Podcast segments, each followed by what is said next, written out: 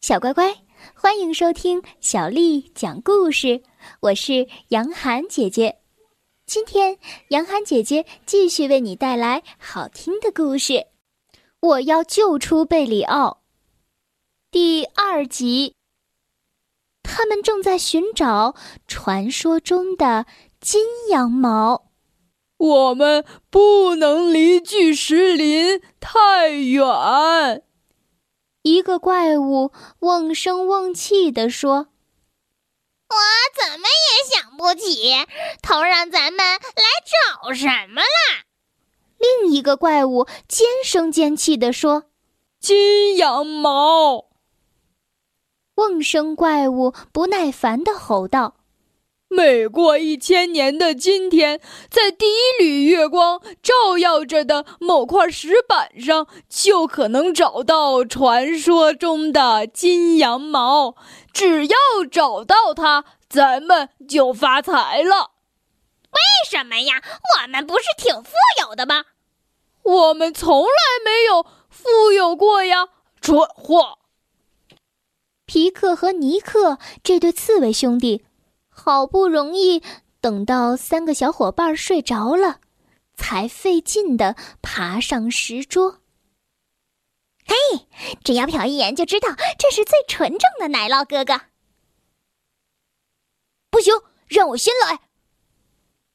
哥哥皮克经不起美食的诱惑，伸手就要去拿。皮克还没来得及碰一下奶酪。就立马变成金色的了。没等尼克搞明白为什么哥哥会缩成一团倒在地上，自己也被月光晃了一下，变成了一个金球。没过多久，贝里奥被一阵嘈杂声惊醒了，原来是他的肚子在咕噜咕噜的怪叫。嗯，黑灯瞎火，饿得发慌，嗯，饿死了怎么办呢？这时，他闻到了一阵诱人的香气，绝对是我的最爱。咩！贝里奥咽了咽口水，开饭了！哇，真香！一早醒来，卡门和卡梅利多感到非常不妙，贝里奥不见了。他们到处寻找，四下搜索，不放过任何一个角落，大声呼喊着贝里奥的名字。但是贝里奥彻底失踪了，太不可思议了！他是绝对不会丢下奶酪就走的。没准儿是国王的羊倌趁着天黑把贝里奥抓走了呢！快回鸡舍去找。在回去的路上，他们碰巧看见两个老朋友。哦，天哪！皮克、尼克，你们怎么都变成金色的了？两只小刺猬想起来。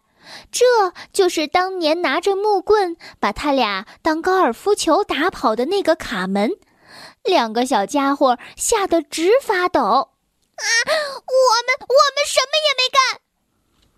嗯，我们我们什么也没干。卡梅利多问两个小无赖有没有看见贝里奥。哦，看见了，当当然看见了。他也跟我们一样，碰了一下那道奇怪的月光，就倒在石桌上，变成金色的了。呃，后来太可怕了，不知道从哪儿跳出两个恐怖的树妖，他们把贝里奥装进了一个口袋，还说要把最爱吃的羊后腿留作明天的晚餐。恐怖的树妖，我的天哪！贝里奥被绑架了。树妖！我的天，贝里奥被绑架了！卡梅利多和卡门同时大叫起来：“啊，骗你们是小狗！哦，是是小狗！”好了，再见！我们要回凡尔赛宫去，回到我们过去生活过的城堡。再见了，乡巴佬！呃，再见。怎样才能从树妖的魔掌里救出可怜的贝里奥呢？卡门和卡梅利多第一次感到这么无能为力。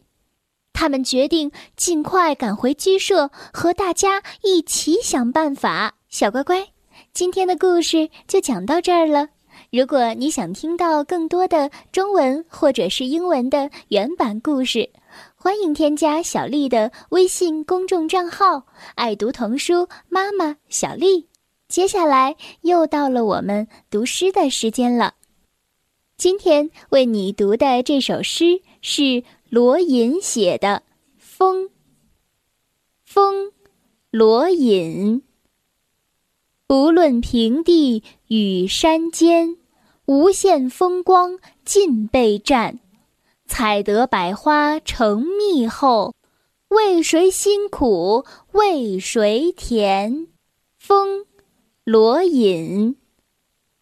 不论平地与山尖。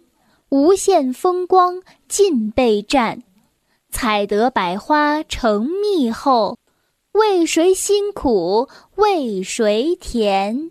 风，罗隐。不论平地与山尖，无限风光尽被占，采得百花成蜜后，为谁辛苦为谁甜？